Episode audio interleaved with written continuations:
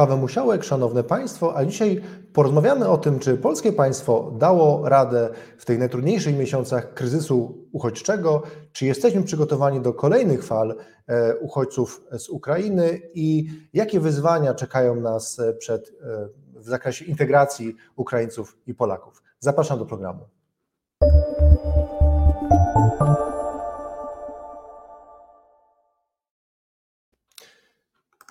A moim Państwa gościem jest e, Marta Jaruszewicz, kierowniczka Zespołu Polityk Migracyjnych, Ośrodek Badań nad Migracjami Uniwersytetu Warszawskiego. Witam Cię, Marto, bardzo serdecznie. Dzień dobry.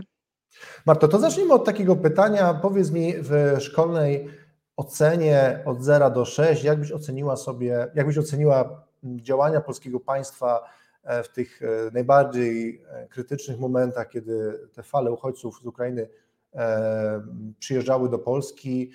E, później to rozbierzemy na czynniki pierwsze, ale chciałbym zacząć jednak od takiej szkolnej oceny. Jaką byś tutaj cenzurkę wystawiła e, władzom? Znaczy, dla mnie państwo polskie to jednak jesteśmy również my. E, nie, więc ja bym oceniła na szóstkę, ale właśnie uwzględniając, biorąc pod uwagę, że to jesteśmy także my, przede wszystkim społeczeństwo, władze, wszyscy my, tak, organizacje różne.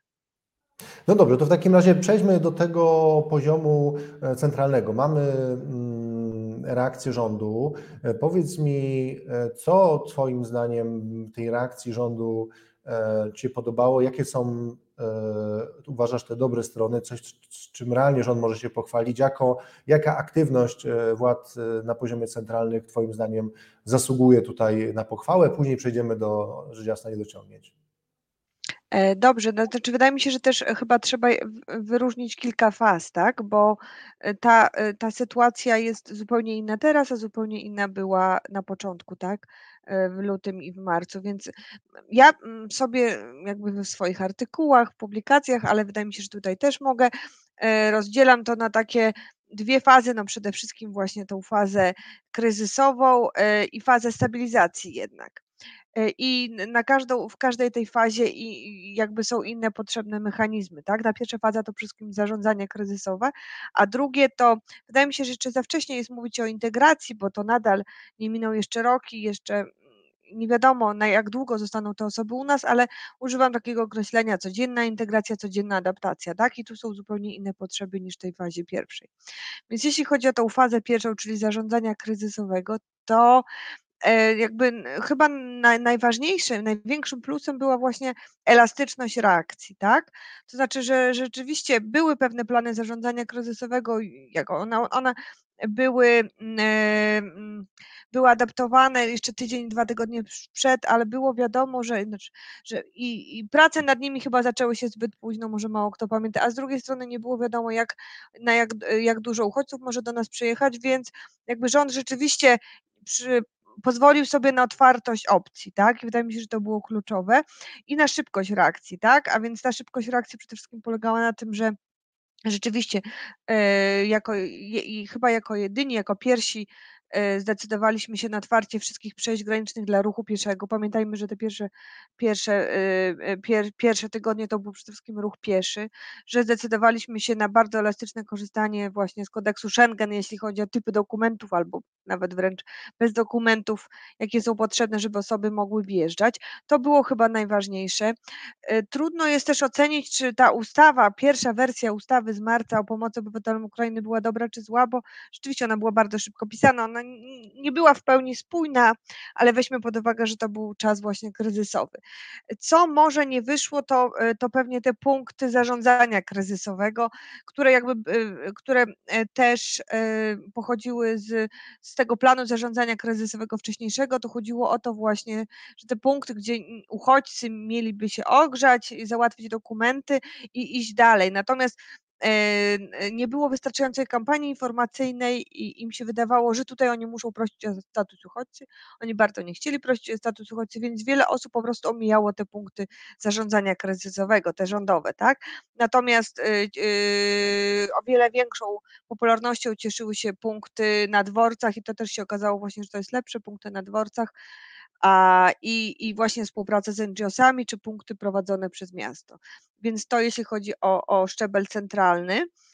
E, nie wiem, mam przejść do drugiej fazy, czy teraz omówimy... Tak, znaczy Marta, może, może przed drugą fazą to od razu dopytałbym Cię o ten poziom samorządowy, bo e, tutaj też taka debata publiczna w Polsce się e, przetoczyła parę miesięcy temu. Kto był bardziej aktywny, kto ma większe zasługi, rząd czy samorząd? E, no moje zdanie wszyscy mają zasługi, ale no taka dyskusja miała miejsce. Pytanie, czy tutaj chciałbyś coś dodać, jak samorząd sobie poradził? Oczywiście pewnie wyzwania dla poszczególnych jednostek samorządu terytorialnego były różne, bo przecież różna była skala wyzwań, ale jakbyś tak mogła z grubsza powiedzieć, e, gdzie samorządy tutaj e, pokazały się z dobrej strony, a gdzie były niedociągnięcia? Znaczy ja myślę, że właśnie jednak to było słabością właśnie władz centralnych i mam nadzieję, że to się nie powtórzy już następnym razem, że jednak w tym zarządzaniu kryzysowym państwa powinno być więcej. Znaczy państwo może tym razem było nieprzygotowane na taką ilość, jak już mówiłam i to było dobrze, że jakby zezwoliło wszystkim na działanie, bo to była taka sytuacja dla nas wszystkich niespotykana, to jest rzeczywiście kryzys, katastrofa, której nie mieliśmy od II wojny światowej, więc nie można nikogo winić. Natomiast y, ja myślę, że przede wszystkim jednak za zarządzanie kryzysowe powinny odpowiadać właśnie struktury wojewódzkie, straż pożarna, która jest do tego szkolona, tak, i wojsko y, i tego trochę tutaj zabrakło, tak. Samorząd powinien wchodzić troszeczkę później, to znaczy y, albo w tych na przykład właśnie w usługach socjalnych, w pomocy prawnej, a jeśli chodzi o takie rozdzielenie ludzi, o takie skierowanie do miejsc, to wydaje mi się, że właśnie tego zabrakło. Rola samorządu o wiele większa jest w tej drugiej fazie, tej stabilizacyjnej i tu uważam właśnie, że państwo powinno pełnić rolę subsydiarną, tak jest, jak jest zapisane zresztą w naszej konstytucji, a, a jak jest zapisane w ustawach dotyczących też regulacjach dotyczących cudzoziemców, natomiast samorząd powinien pełnić pierwszą, e, pierwsze skrypty, jeśli chodzi właśnie o tą codzienną integrację uchodźców. No dobrze, to w takim razie Marto, przejdźmy do tej drugiej fazy stabilizacyjnej. Czy tutaj e, ta faza, rozumiem, nie zakończyła się, tylko weszliśmy w tą fazę, ona trwa. E, powiedz mi, czy możemy już powiedzieć e, coś z takiego mm, punktu widzenia, no zamknięcia przynajmniej pewnej, pewnej części tej fazy, jak, jak ta faza przebiega, zarówno na poziomie centralnym, jak i samorządowym, na ile ty widzisz tutaj takich działań, które są potrzebne, a na ile widzisz niedostatków, które powinny być szybko naprawione. E, no tak, ta druga faza też jest bardzo różna, bo ja bym ją e, określiła, może wtedy nie wspomniałam, ja bym tą pierwszą fazę e, określiła na luty, marzec, no może do, do końca kwietnia, natomiast tą od kwietnia, tak? Natomiast też pamiętajmy, że jakby to zupełnie o innych liczbach mówimy, bo w, w jakby właśnie luty, marzec to mamy po 100 tysięcy osób dziennie przychodzących przez granicę, tak? I na przykład kwiecień, maj to nadal według, ponieważ dosyć dużo już jest badań, dużo już wiemy, tak, znaczy możemy operować już dosyć swobodnie liczbami, więc można powiedzieć, że bywało, bywały dni, tygodnie, kiedy na naszym terytorium przebywało 3-3,5 miliona osób, które przybyły e, z, z Ukrainy po 24 lutego, natomiast e, teraz jest około miliona miliona e, dwustu osób, tak? Miliona dwustu tysięcy osób, a zatem to są troszeczkę inne liczby i jakby inne wyzwania. Natomiast no, co w tej fazie stabilizacyjnej plusy? Plusy fazy stabilizacyjnej to jest pewnie ta, ta ustawa, jak mówiłam, tak? Ona była wielokrotnie nowelizowana, no ale powiedzmy, że już ma w miarę jakiś, jakiś normalny kształt. I teraz też, teraz też właśnie dzisiaj chyba było drugie czytanie kolejnej nowelizacji ustawy o pomocy obywatelom Ukrainy, więc powiedzmy, że mamy mniej więcej rozrysowane jakby ustawodawczo to, jak to wygląda, ja mogę później opowiedzieć. Marta, Jeśli chodzi o zatrzymajmy się może przy tej ustawie jeszcze, bo to jest ważny punkt.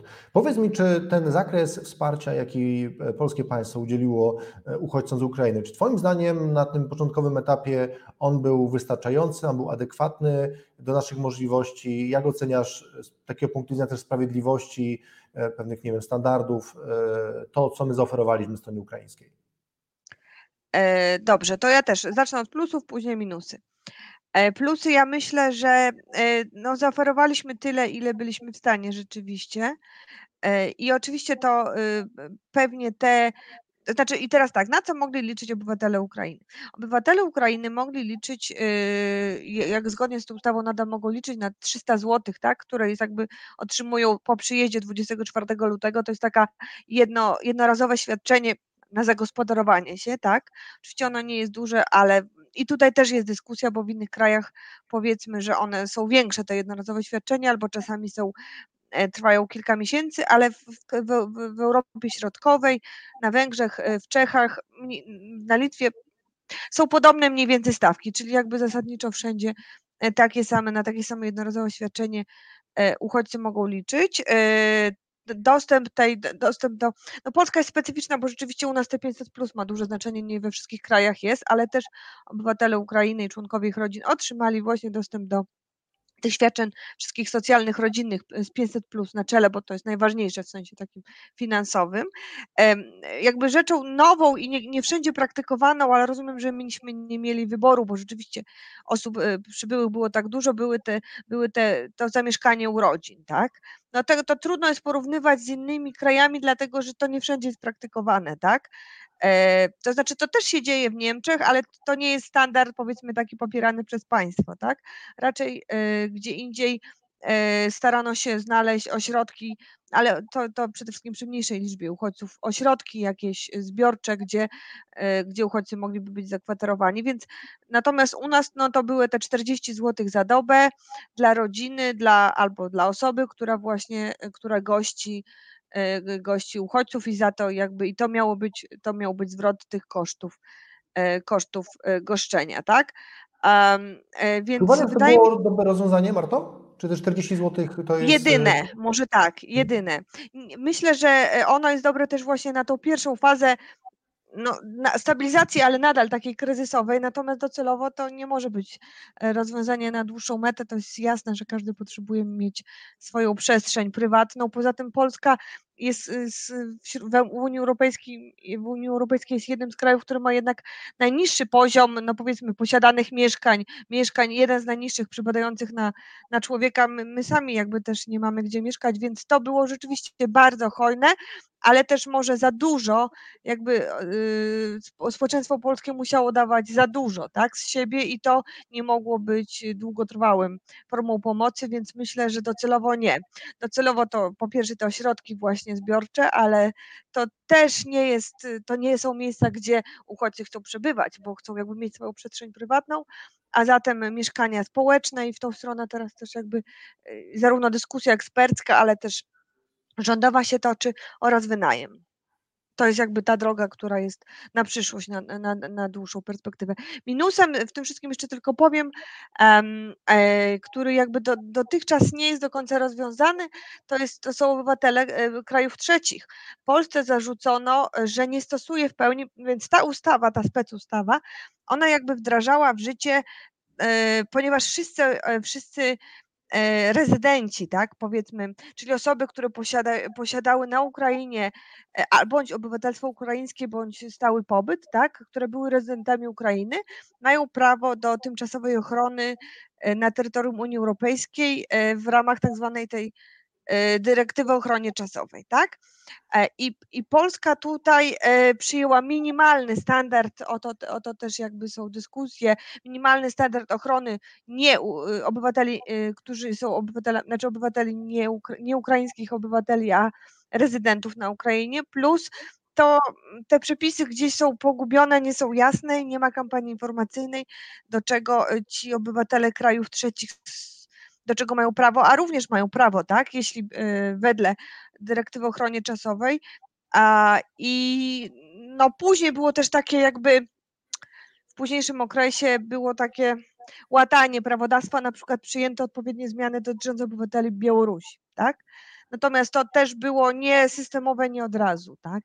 I to zajęło też parę miesięcy. Wydaje mi się, że przede wszystkim też dzięki właśnie e, dzięki E, jakby zabiegom strony białoruskiej, tak, opozycji białoruskiej, diaspory białoruskiej, natomiast nie było takiego myślenia chyba całościowego. Ale czy Marta, ja dobrze rozumiem, czyli zarzut polegałby na tym, że my mm, stworzyliśmy ustawę, która faworyzowała Ukraińców, natomiast jeśli chodzi o obywateli innych krajów, którzy też zamieszkiwali Ukrainę, na przykład uciekali z Ukrainy, czyli też z obszaru mhm. wojennego, to dla nich już tych rozwiązań nie mieliśmy dobrych.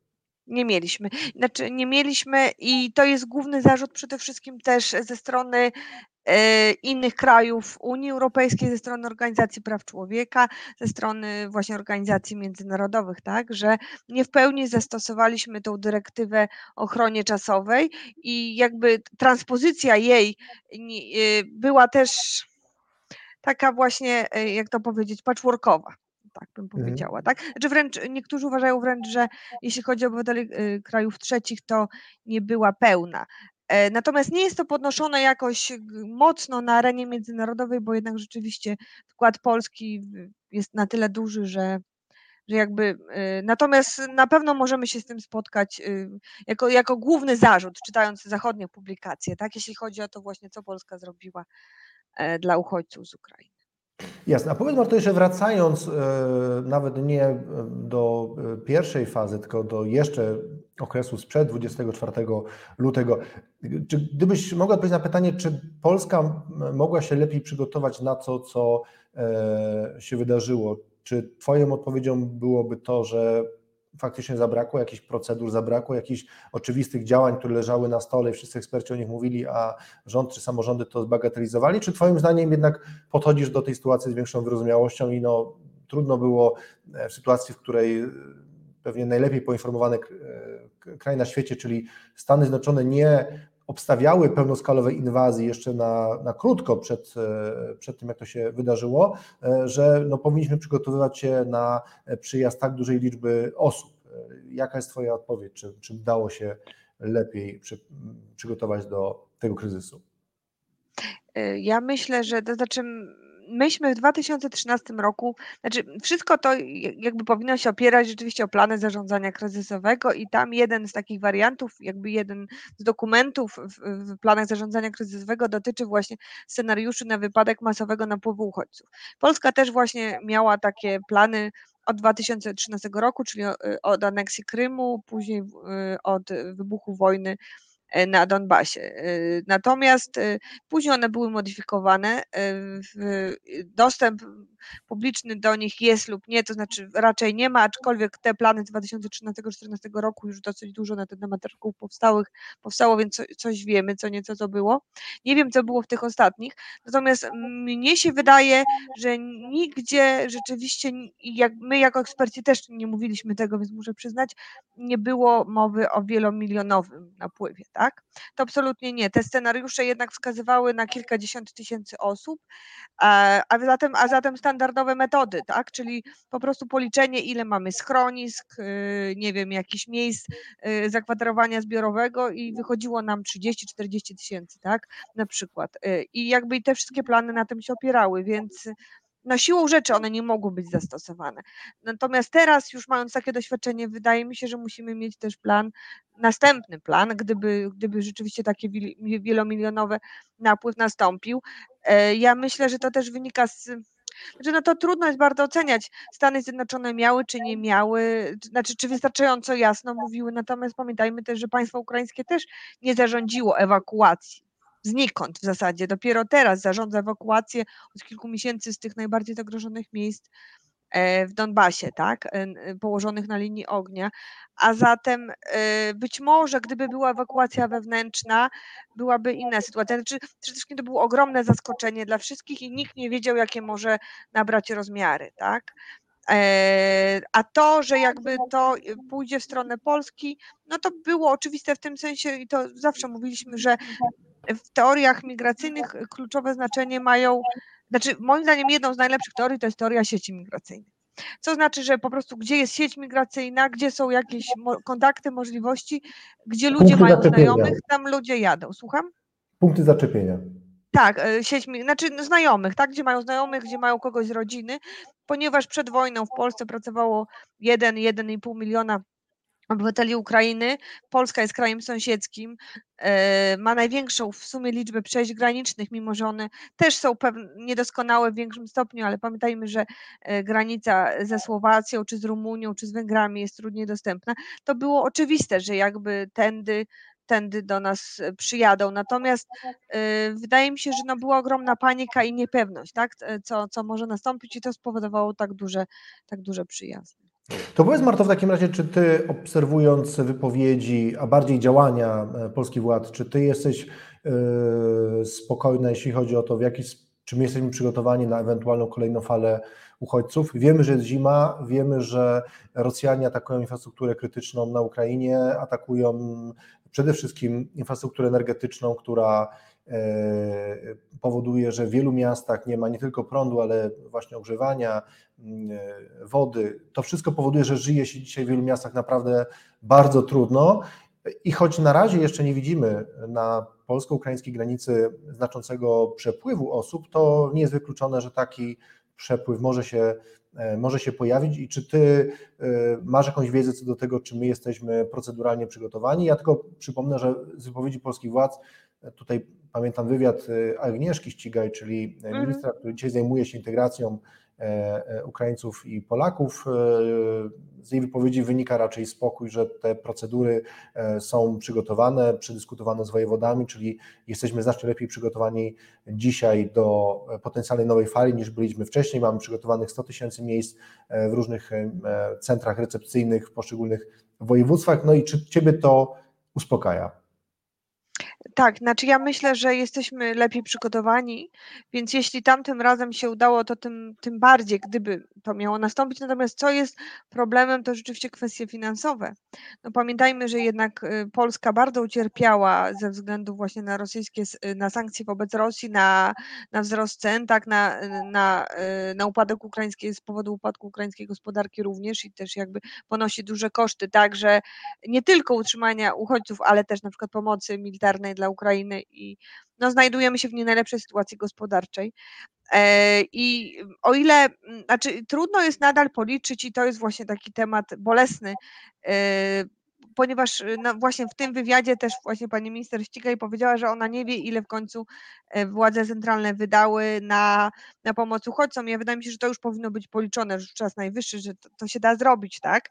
Mimo, mimo, że to jest pomiędzy wieloma przegródkami i mimo, że to jakby Wychodzą na to środki także z, po prostu z pomocy społecznej, niezależnie od kategorii y, kto, przynależności, y, przynależności państwowej, ale na przykład według y, analizy tego Państwowego Polskiego Instytutu Ekonomicznego, to Polacy też prywatnie, tak, wydali około 10 miliardów złotych, po prostu po, jakby my w odruchu serca wydaliśmy 10 miliardów złotych, co teraz pewnie byłoby niemożliwe już, tak. E, państwo polskie no znowu, według różnych szacunków do 15 miliardów złotych, tak? A e, oczywiście obywatele licząc Ukrainy... Samych, licząc samych uchodźców, bo też oczywiście należy podkreślić, że osobna pomoc idzie bezpośrednio dla samej Ukrainy jako takiej, prawda? Tak, na tego nie liczę, tak. E, jeszcze trzecia kategoria, e, trzecia kategoria to są to są sami, sami uchodźcy, tak? Też na przykład nasze badania, Ośrodka Badań Migracjami, e, przeprowadziliśmy bardzo duży sondaż, największy w sumie w Europie na 7 tysiącach e, osób i okazało się, że 30-35% twierdzi, że żyje z oszczędności, a 20-25% twierdzi, że żyje właśnie ze środków wysyłanych przez rodzinę, tak?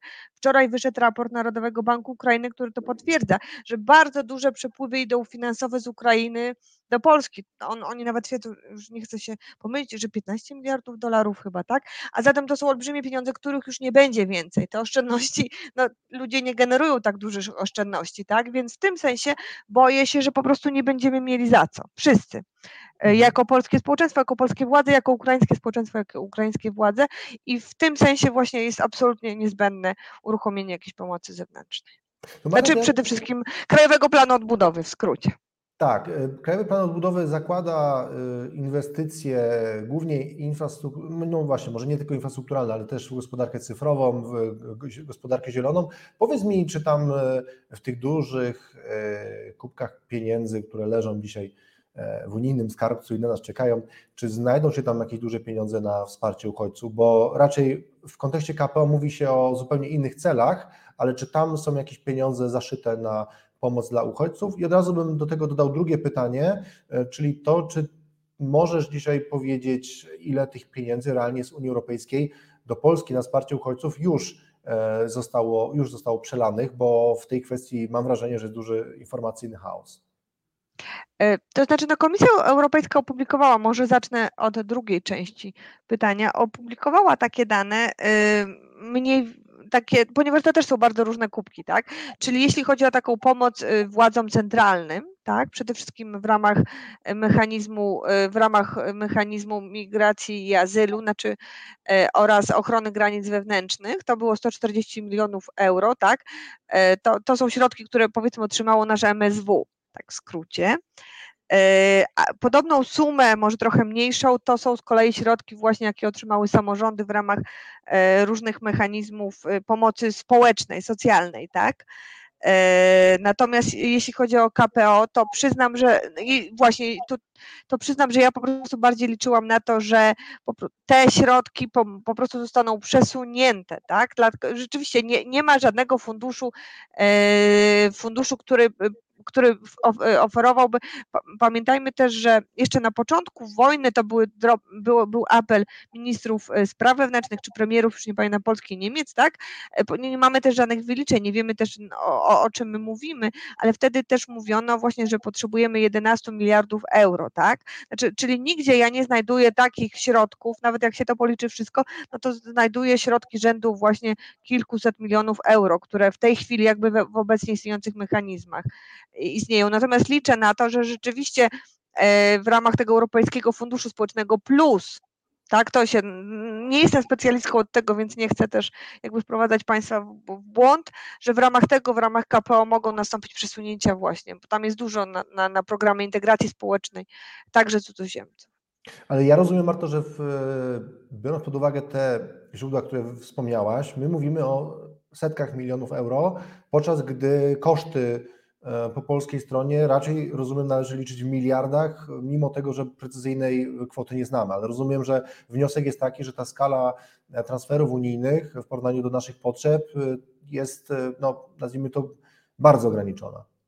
Znaczy, no tak, tylko że pamiętajmy, że teraz sytuacja jest rzeczywiście lepsza, dlatego że spo, spośród tego miliona osób, które u nas są, pamiętajmy też, że 40% to są dzieci, no, no one nie mogą pracować, ale większość dorosłych osób pracuje już, tak? Więc to są już też trochę inne, inne koszty, ale e, i jakby to jest to inne środki potrzebujemy na integrację osób, które już są jakiś czas w Polsce, inne na przybycie nowych tak? Ale mhm. wydaje mi się, że powinniśmy mieć te dwa scenariusze na stole. Dla osób, które jeśli będą nowe, no to wtedy to są rzeczywiście, powinniśmy liczyć przez, nie wiem, rok na przykład po, po 1000 euro na, na osobę, tak? Żeby to było takie. E, pamiętajmy, że na przykład kursy języka polskiego są oferowane głównie przez NGOsy, przez samorządy. Nie ma też na przykład jakiegoś e, celowanego, bezpłatnego jakiegoś programu wielkiego rządowego nauki języka polskiego, a wejście na rynek pracy jest bez tego niemożliwe. Jeśli chodzi o dzieci, to też e, zaledwie połowa dzieci ukraińskich uczęszcza do szkół, a właśnie ja tego nie wzięłam pod uwagę, znaczy jeszcze nie, nie popatrzyłam na Ministerstwo Edukacji, ale ja po prostu liczę na to, że rząd zliczy to wszystko, wreszcie poda nam te dane e, i że 170 tysięcy dzieci uczęszcza do polskiego systemu edukacji. Nie wiem do, zupełnie ile to kosztuje. Tak. Ja spotkałem się z taką kwotą, która jest chyba na przyszły rok zarezerwowana i to były miliardy złotych. E, na pewno sama, sama edukacja, nie wiem na jakiej podstawie to było wyliczone, ale taka kwota gdzieś mi się przed oczami pojawiła.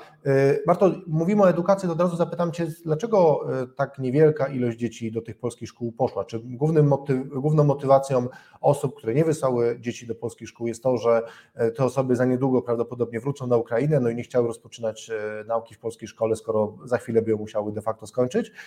Czy jakieś, jakieś inne powody tutaj stały na przeszkodzie? Myślę, że tak, że przede wszystkim to, yy, to znaczy, to, to, to właśnie jakby jednym pewnie z minusów, y, znaczy jednym z jakby niedociągnięć, jaki, jaki zarówno jako rząd, jak i społeczeństwo, y, ale przede wszystkim jako rząd, bo on ponosi tutaj największą odpowiedzialność y, jakby reakcji, był, była niewystarczająca kampania informacyjna, tak? I o tym mówią liczne badania. I jeszcze chyba, może, przepraszam, że jestem taka dygresyjna, ale wspomnę właśnie w tym naszym badaniu wyszło, że 40% osób tych, które przyjechały, tak, o ile się nie pomylę, przepraszam, bo myśmy mieli E, znaczy, bo myśmy mieli jakby trzy, trzy, e, trzy grupy, czyli migranci, którzy już byli, migranci, którzy mają doświadczenie migracyjne i migranci, którzy nie mają, znaczy czy uchodźcy, którzy nie mają doświadczenia migracyjnego. I to było 40% tej naszej próby. To znaczy, że 40% ludzi, którzy przyjechali po 24 lutego nie miało nigdy żadnych kontaktów z Polską tak? E, brak, czyli mimo, że były tu sieci, to nadal oni nie mieli bezpośrednich kontaktów z Polską. Te sieci były bardziej, że ktoś słyszał, że ktoś miał, y, o, o kimś tam słyszał, natomiast nie miał wcześniej, nie miał doświadczenia migracyjnego, e, nie mówią najczęściej po polsku, tym bardziej i wydaje mi się, że być może też wcale nie jest oczywiste, że oni zrozumieli, że należy i że trzeba posłać dzieci do szkoły, że można, jakie papiery, jakie dokumenty, to wcale nie jest oczywiste dla mnie, że oni wszyscy o tym wiedzą. A druga rzecz to rzeczywiście tak, znowu, no wszystkie badania pokazują, to jest rzeczywiście dramatyczne w sensie takich ludzkich losów, że ludzie najczęściej wskazują główny problem, kiedy się ich pyta, jaki jest główny problem twój, to oni odpowiadają niepewność, tak? Znaczy, no, kiedy pytam o plany, to nawet czasami aż mi głupio, nie pytam już o plany, bo niektórzy się obrażają, jakie ja mogę mieć plany, tak? To jest bardzo bolesne pytanie o plany, a zatem rzeczywiście raczej wydawało się, że znaczy ciągle była nadzieja wielka, że wojna się skończy tej jesieni, tak? Że wojna się skończy tej jesieni i że oni będą mogli wrócić właśnie do szkoły po wrześniu. E, dlatego też cały czas te dzieci zostawały w systemie zdalnym ukraińskim. Pamiętajmy, że to są rozdzielone rodziny, że ojcowie jednak są na Ukrainie, tak?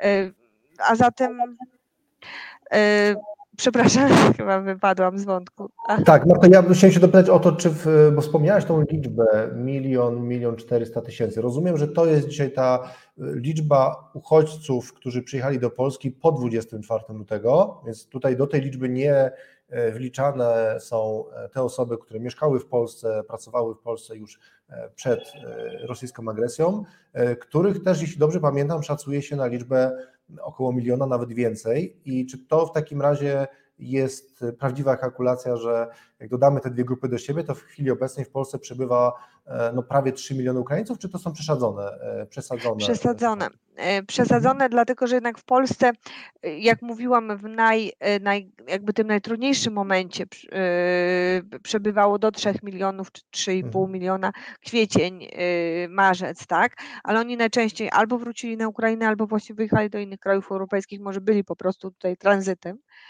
E, e, PESEL, y, czyli jakby uznajemy, że jeśli osoba ma intencję zostać w Polsce, to stara się o tak zwany PESEL UKR, to jest tak jakby główny tytuł pobytowy, tak, y, który państwo polskie przyznaje, więc PESEL UKR w tej chwili ma 960 y, tysięcy osób. Mhm. E, ale też jeśli chodzi o te osoby z kolei, które, które są z, z, jakby, które nie wróciły mimo wojny, no to wiemy o tych 80-100 tysiącach mężczyzn, którzy najprawdopodobniej wrócili. Ale jeśli chodzi o inne, to mamy też duży problem bardzo, dlatego że pamiętajmy, że dopiero teraz wychodzimy jakby właśnie z pandemii COVID i wcześniej i dopiero przestają działać te ustawy, było zawieszenie jakby konieczności od, od odnawiania dokumentów właśnie ze względu na pandemię, tak? Ona jakby te, te dokumenty, czyli nie wiemy tak naprawdę, kto ma nowe dokumenty pobytowe, bo nie trzeba było potrzeby ich odnawiać. Więc w tym sensie tej, jakby jeśli chodzi o ten, o tą liczbę tych osób, które przebywają przed 24 lutego, to mamy pewien problem większy niż z tymi nowymi. Mhm. Dlatego też w tej nowej ustawie, może tylko dodam, dlatego też w tej nowej ustawie, znaczy w nowelizacji ustawy, która mam nadzieję, że przy, że będzie uchwalona już niedługo. Jest zapis, że jednak e, obywatele Ukrainy, bo wcześniej to było zalecenie, tak, ci, którzy chcą zostać w Polsce, powinni ubiegać się o PESEL. I to wtedy wydaje mi się, że tą drogą ustabilizuje nam, będziemy wiedzieli po prostu, ile jest Ile no właśnie, Marta, ja bym chciał się dopytać o tą nowelizację, e, bo ja przeczytałem, że w tej nowelizacji ma się znaleźć taki przepis dotyczący z jednej strony obowiązku e, posiadania PESEL-u i to e, dotyczy zarówno nowych osób, które przyjeżdżają, jak i tych, które już są w Polsce i jeszcze tego nie zrobiły. Więc ja rozumiem, że chcemy po prostu w ten sposób mieć lepszą wiedzę na temat ilości osób z Ukrainy, które przybywają na terenie Polski. To jest pewnie niekontrowersyjne, przynajmniej dla mnie. Natomiast drugie, druga kwestia dotyczy wsparcia finansowego, ponieważ ja przeczytałem i pytanie, czy to dobrze interpretuję, e, bo czytałem tylko omówienie e, tej nowelizacji, e, że jeśli chodzi o nowe osoby, które mają do Polski trafić, to one mogą liczyć na wsparcie finansowe, znaczy na po prostu pełny pakiet pomocy w tych punktach recepcyjnych, jeżeli tam trafią przez 120 dni. Później, w kolejnych dniach, jeżeli te osoby chciałyby dalej w tych centrach przebywać, to już pojawia się współpłatność, na początku na poziomie 50%, po kilku miesiącach na poziomie 75%, czyli można powiedzieć, że w, tych, w tym okresie 120 dni, czyli czterech, e, no, czyli jeden kwartał e, Polska oferuje za darmo WIT opierunek, później e, zaczyna się stopniowe, stopniowa odpłatność. Czy Twoim zdaniem to jest dobre rozwiązanie i czy, czy, czy Ty kibicujesz temu, żeby to weszło w życie? Znaczy to wejdzie w życie, bo tak wygląda na to, że takie mamy możliwości budżetowe. Natomiast ja uważam, jakby z punktu widzenia y, dobrych praktyk polityki integracyjnej, to jest za mało czasu, tak? Zwłaszcza, że weźmy pod uwagę, że to są kobiety z dziećmi. Zwykle jakby zaleca się rok, tak? E, jakby rok możliwości właśnie bezpłatnego utrzymania, otrzymywania świadczeń społecznych e, celem chociażby uczęszczania na kursy językowe i dopiero późniejsze wchodzenie na rynek pracy. Naj, po prostu najwyraźniej nie mamy luksusu takiego, żeby sobie po, pozwolić na taką sytuację e, i stąd są te ograniczenia. Znaczy, no, no, no nie sądzę, znaczy to jest jeszcze jedna z przyczyn, dla których zapewne właśnie tak dużo przyjazdów nie będzie, bo, bo teraz też może chyba warto, pamiętajmy, że e, większość, e, znaczy, że te osoby, które przyjeżdżały, e, jak mówiłam, to są przede wszystkim dzieci. Jedna trzecia dzieci przebywa teraz za granicą ukraińskich, tak? ale Ukraina ma jeszcze większe problemy demograficzne niż Polska i, i jeśli ktoś miałby nowy przyjechać, to najczęściej będą również emeryci, tak? Emeryci nie wejdą na rynek pracy. Oni nie mogą tutaj, no nie wiem, tylko 120 dni otrzymywać, y, otrzymywać to wsparcie. A zatem e, wydaje mi się, że też jakby siłą rzeczy, e, jakby ta, ta, nasza, my pokazujemy jasno jakby kogo ile możemy przyjąć i że, że, to, że to jest właśnie takie wsparcie bardzo czasowe, tak? Czyli na jakieś sytuacje, na, na czas, nie wiem, y, sytuacji nadzwyczajnej, właśnie jakiejś powiedzmy ostrej fazy konfliktu, no nie wiem zupełnie, co mają robić osoby na przykład starsze z tych regionów, nie wiem, z Charkowa, z Donbasu, tak? One najczęściej jednak nie decydują się na emigrację, więc natomiast są kraje, które e, może warto jednak wrócić do, do, do, do tego, e, no, jakby Unia Europejska zaproponowała na początku większe wsparcie, komisja, tak, w, w, w tym, żeby jakby ludzi relokować. To było to słowo relokacja, które się nie podobało, więc zostało później zarzucone, żeby właśnie ludzie mogli wyjeżdżać do krajów, gdzie, które mogą zaoferować lepsze warunki życia mniejszej ilości osób. Natomiast to jakby nie spotkało się z zainteresowanym, zainteresowaniem w sumie nikogo. Natomiast wydaje mi się, że jeśli mówimy właśnie o, e, o przesiedleniach już na zawsze, powiedzmy, osób starszych czy niepełnosprawnych, gdyby była taka sytuacja, to to, to, to, to będzie chyba jednak jakby tak będzie musiało to wyglądać, tak? Mhm. E, więc jakby Polska jasno daje znać, że oferuje ochronę czasową, humanitarną, tak to można nazwać, a jeśli ktoś chce zostać dłużej, to jednak musi wchodzić na rynek pracy. Marta, ja bym chciał się teraz dopytać o integrację Ukraińców w Polsce. Powiedz mi, czy e, Ty masz wiedzę, czy są takie badania przeprowadzone, jak ci Ukraińcy, którzy trafili do Polski e, w ostatnich miesiącach w naszym kraju się czują? Znaczy, no ja myślę, że przede wszystkim właśnie warto podkreślić, że nie jestem pewna, czy to słowo integracja w tej chwili jest adekwatne, tak? Ponieważ no, te, też weźmy pod uwagę, że najczęściej jakby przyjazdy na przykład z Bliskiego Wschodu, one trwały jednak wiele miesięcy, zanim no, także ze względu właśnie na trudności jakby w pokonaniu granic różnych, tak, zanim e, taki uchodźca czy uchodźczyni przybywali i, i oni mieli jakby świadomość, że chcą tu zostać, tak, na przykład, że to jest ich cel. E, w przypadku obywateli Ukrainy wielu, i wskazują to właśnie nasze badania, nie wie, nie ma planów, ma plany na przykład zostać w Polsce, e, najczęściej, najczęściej oni wskazują, największa ilość osób wskazuje 1-3 miesiące, tak? Jeden, trzy miesiące, tak jakby w takim, w takim też jakby y, planie myśli, tak, y, okresie czasowym, więc wtedy wydaje mi się, że to nie należy mówić o integracji, tylko właśnie o tej adaptacji, o codziennym funkcjonowaniu. To, to, to, to Marto, tak, to może, przepraszam, wszedłem już w integrację, o, o to dopytam zresztą później, ale to w takim razie jak oni się czują, jak oni się odnajdują w Polsce, czy e, coś im tutaj jakoś wyraźnie doskwiera, o coś mają pretensje, mają jakieś e, oczekiwania. Oczywiście wiadomo, że podstawową ich troską jest to, co się dzieje na Ukrainie, a nie w Polsce, to rzecz jasna, ale, ale kiedy myślą, myślą Polska, kiedy chodzą po, po polskich ulicach, to czy mamy jakąś wiedzę na temat tego, w jakim zakresie oni e, są zadowoleni z tego, jak nie wiem, polskie państwo, polskie społeczeństwo ich potraktowało? E, tak, znaczy no, zasadniczo jakby są zadowoleni, tak? Natomiast jeśli znaczy, to są różne pytania. Zadajemy pytania, z czego jesteś zadowolony, z czego nie jesteś zadowolony. Z czego nie są zadowoleni przede wszystkim i jakby co jest ich głównym troską, może powiedzmy, to są mieszkania, tak?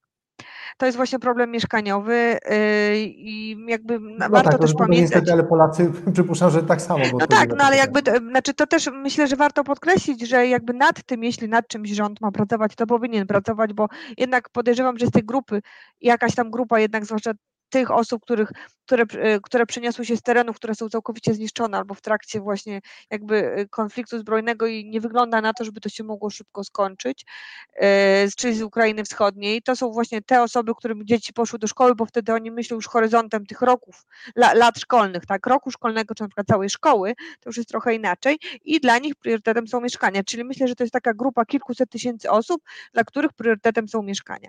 I teraz jakie są rozwiązania? Jedno to, to właśnie ten rynek wynajmu. Rynek y, mieszkania w Warszawie na przykład podrożały właśnie na, na, do wynajęcia nawet do 50%, do 30 do 50% przez ten czas, tak, wojny. A, e, I rzeczywiście wynajęcie mieszkania na rynku komercyjnym jest bardzo trudne w tym momencie. Dlatego też e, i o tym też mówi rząd i mówił NGOsy przede wszystkim. Wydaje mi się, że ten pomysł, mam nadzieję, się rozwinie. To jest pomysł właśnie tworzenia jakby większego, e, tworzenia tej agencji społecznego najmu, tak, i mieszkań na wynajem społecznych, tak, e, kiedy rzeczywiście byłyby jakieś pułapy postawione na mieszkania na wynajem. Inna rzecz, która miasta robią, robi też Warszawa, robią miasta, to właśnie szukanie pustostanów, bo pozorom w Polsce, zresztą spis powszechny też nam pokazał, jest bardzo dużo pustostanów, które mogą zostać jakoś tam e, w krótki sposób, e, w krótkim czasie powiedzmy wyremontowane i oddane dla uchodźców, to jest druga rzecz. A... Bo, bo zacząłem się przy tych pustostanach, bo ja dużo o tym słyszałem, już od paru miesięcy taka dyskusja e, się tak. toczy i powiedz mi, e, co to są za mieszkania? To znaczy, czy to jest tak, że to są e, po prostu kupione mieszkania w stanie deweloperskim i po prostu ktoś kupił to po, po to, że ma zamiar kiedyś te mieszkania wykończyć, czy to są mieszkania, w których ktoś kiedyś mieszkał, zmarł i jakby jest to. Nie, no, tu nie chodzi o mieszkania prywatne raczej, bo mieszkania prywatne to jest własność prywatna jest chroniona, nie można przejąć własności prywatnej, tak? No właśnie, raczej tu chodzi o, o własność komunalną, jakąś gminną. E, na przykład stoją stare kamienice po prostu, które były niewyremontowane, albo też dużo jest takich, e, to akurat wiem, jak jest w Warszawie, że są takie stare biurowce, które już nie są nowoczesne i nie wiem, korporacje nie chcą, nie uważają, że, ma, że odpowiadają im standardom, natomiast jakby one mogą być przerobione na mieszkania, tak?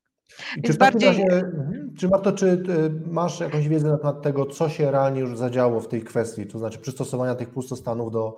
Znaczy, nie mam niestety takiej wiedzy na, na poziomie całego kraju, nie wiem dokładnie ile tego było, bo to znowu wydaje mi się, że to jest na poziomie gmin, poszczególnych miast i gmin. Każda planuje oddzielnie. Natomiast właśnie to, co rząd planuje, to tak zrozumiałam właśnie z ostatniej konferencji minister Ścigaj, że właśnie jest plan, żeby jednak E, jakby zebrać to, te wszystkie informacje z poziomu gminnego, tak, bo nie mamy na razie takich.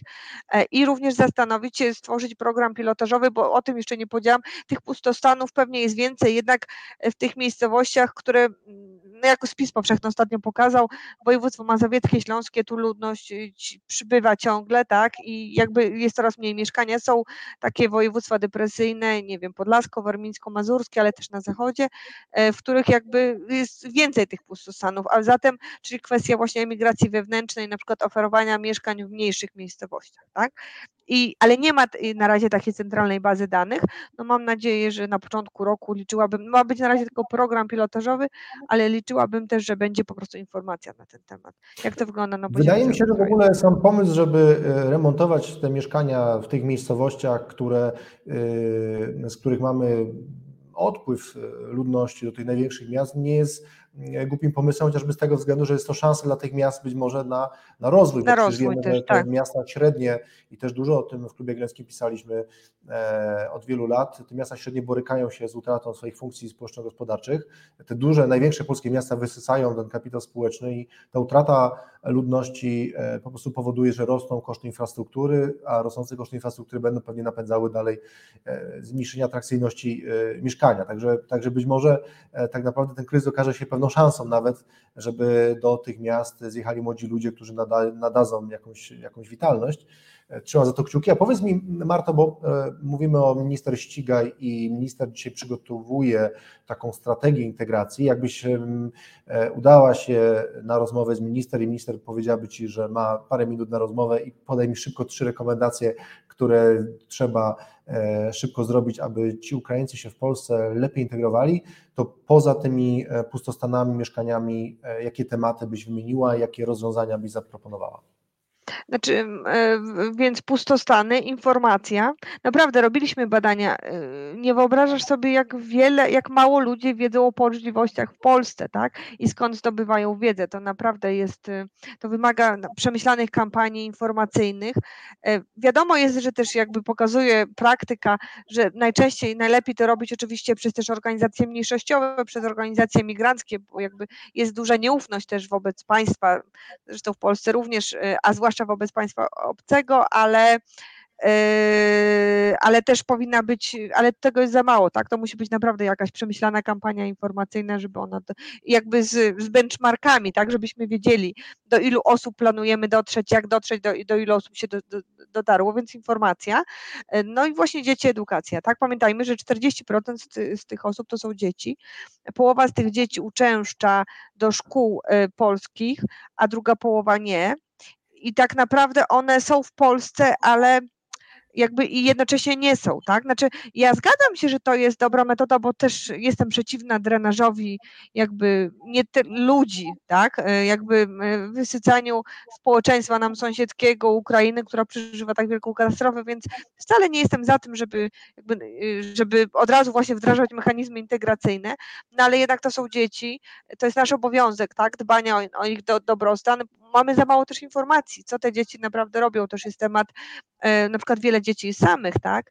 E, różne są metody tej opieki, znaczy to o tym się dyskutuje w gronie NGO-sów, rządu, samorządów, e, opieki zastępczej, tak jakby kto posiada kogo za opiekuna prawnego, ale to nadal, ponieważ byliśmy w tej sytuacji kryzysowej, nie zostało ustabilizowane.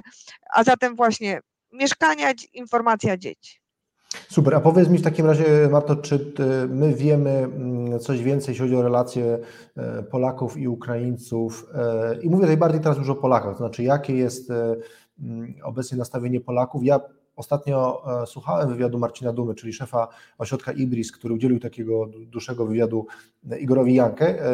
Igor Jankę pytał go o to, jak ta integracja przebiega i Marcin Duma zwrócił uwagę na to, że Polacy są bardzo dumni z tego, y, jak ta historia w lutym, w marcu wyglądała, to znaczy duży, duży wysiłek polskiego państwa, no ale to jest taka szufladka, która jest już zamknięta, wszyscy mamy w głowie e, to jakby odhaczone, wszyscy się zaangażowaliśmy, wszyscy pomogliśmy, natomiast no, Duma zwraca uwagę na pojawiające się zmęczenie gdzie niegdzie irytację i w tych badaniach fokusowych podobno wychodzi e, takie coraz większe e, nie tyle może napięcie polsko-ukraińskie, bo to nie było tak nazwane, ale coraz y, większa pokusa obwiniania uchodźców za ogólnie sytuację, y, która jest nieciekawa no z różnych względów, no ale naturalny pewnie psychologiczny mechanizm jest taki, że jeżeli się coś złego wokół mnie dzieje, no to naturalnie szukam, szukam winnych. I, I, czy ty, Marto, zaobserwowałaś w swoich e, e, rozmowach z ekspertami, którzy zajmują się e, migracjami, czy w badaniach wychodzą jakieś napięcia polsko-ukraińskie, które już moglibyśmy ocenić jako na takim poziomie no, niepokojącym? Znaczy, no ja niestety niewiele tutaj mogę powiedzieć, dlatego że ja się tym nie zajmuję. Znaczy, ja na ten temat badań nie prowadzę e, i tylko jestem po prostu tak jak ty, obserwatorką y, e, jakby i staram się czytać to, co jest. E, te badania czytałam, czytam też na przykład Natomiast ja bym chyba raczej Cebosu, tak? Znaczy właśnie, więc i właśnie te badania Cebosu ostatnie E, co już sprzed paru miesięcy nie wskazują na zmiany w nastrojach społecznych. Wydaje mi się, że to jest jednak w dużym stopniu kwestia też metodologii, więc byłabym ostrożna, bo żeby zaobserwować zmianę, trzeba robić ileś badań według tej samej metodologii, tak? E, nie można zaobserwować zmiany wcześniej, nie badając, jak było wcześniej. A i chyba tylko Cebos ma takie badania, jednak stosunek Polaków y, wobec, y, wobec innych narodów i jakby podobno są też niedostatki metodologiczne tego badania, ale ja się jego trzymam w tym sensie, że on może pokazać zmianę.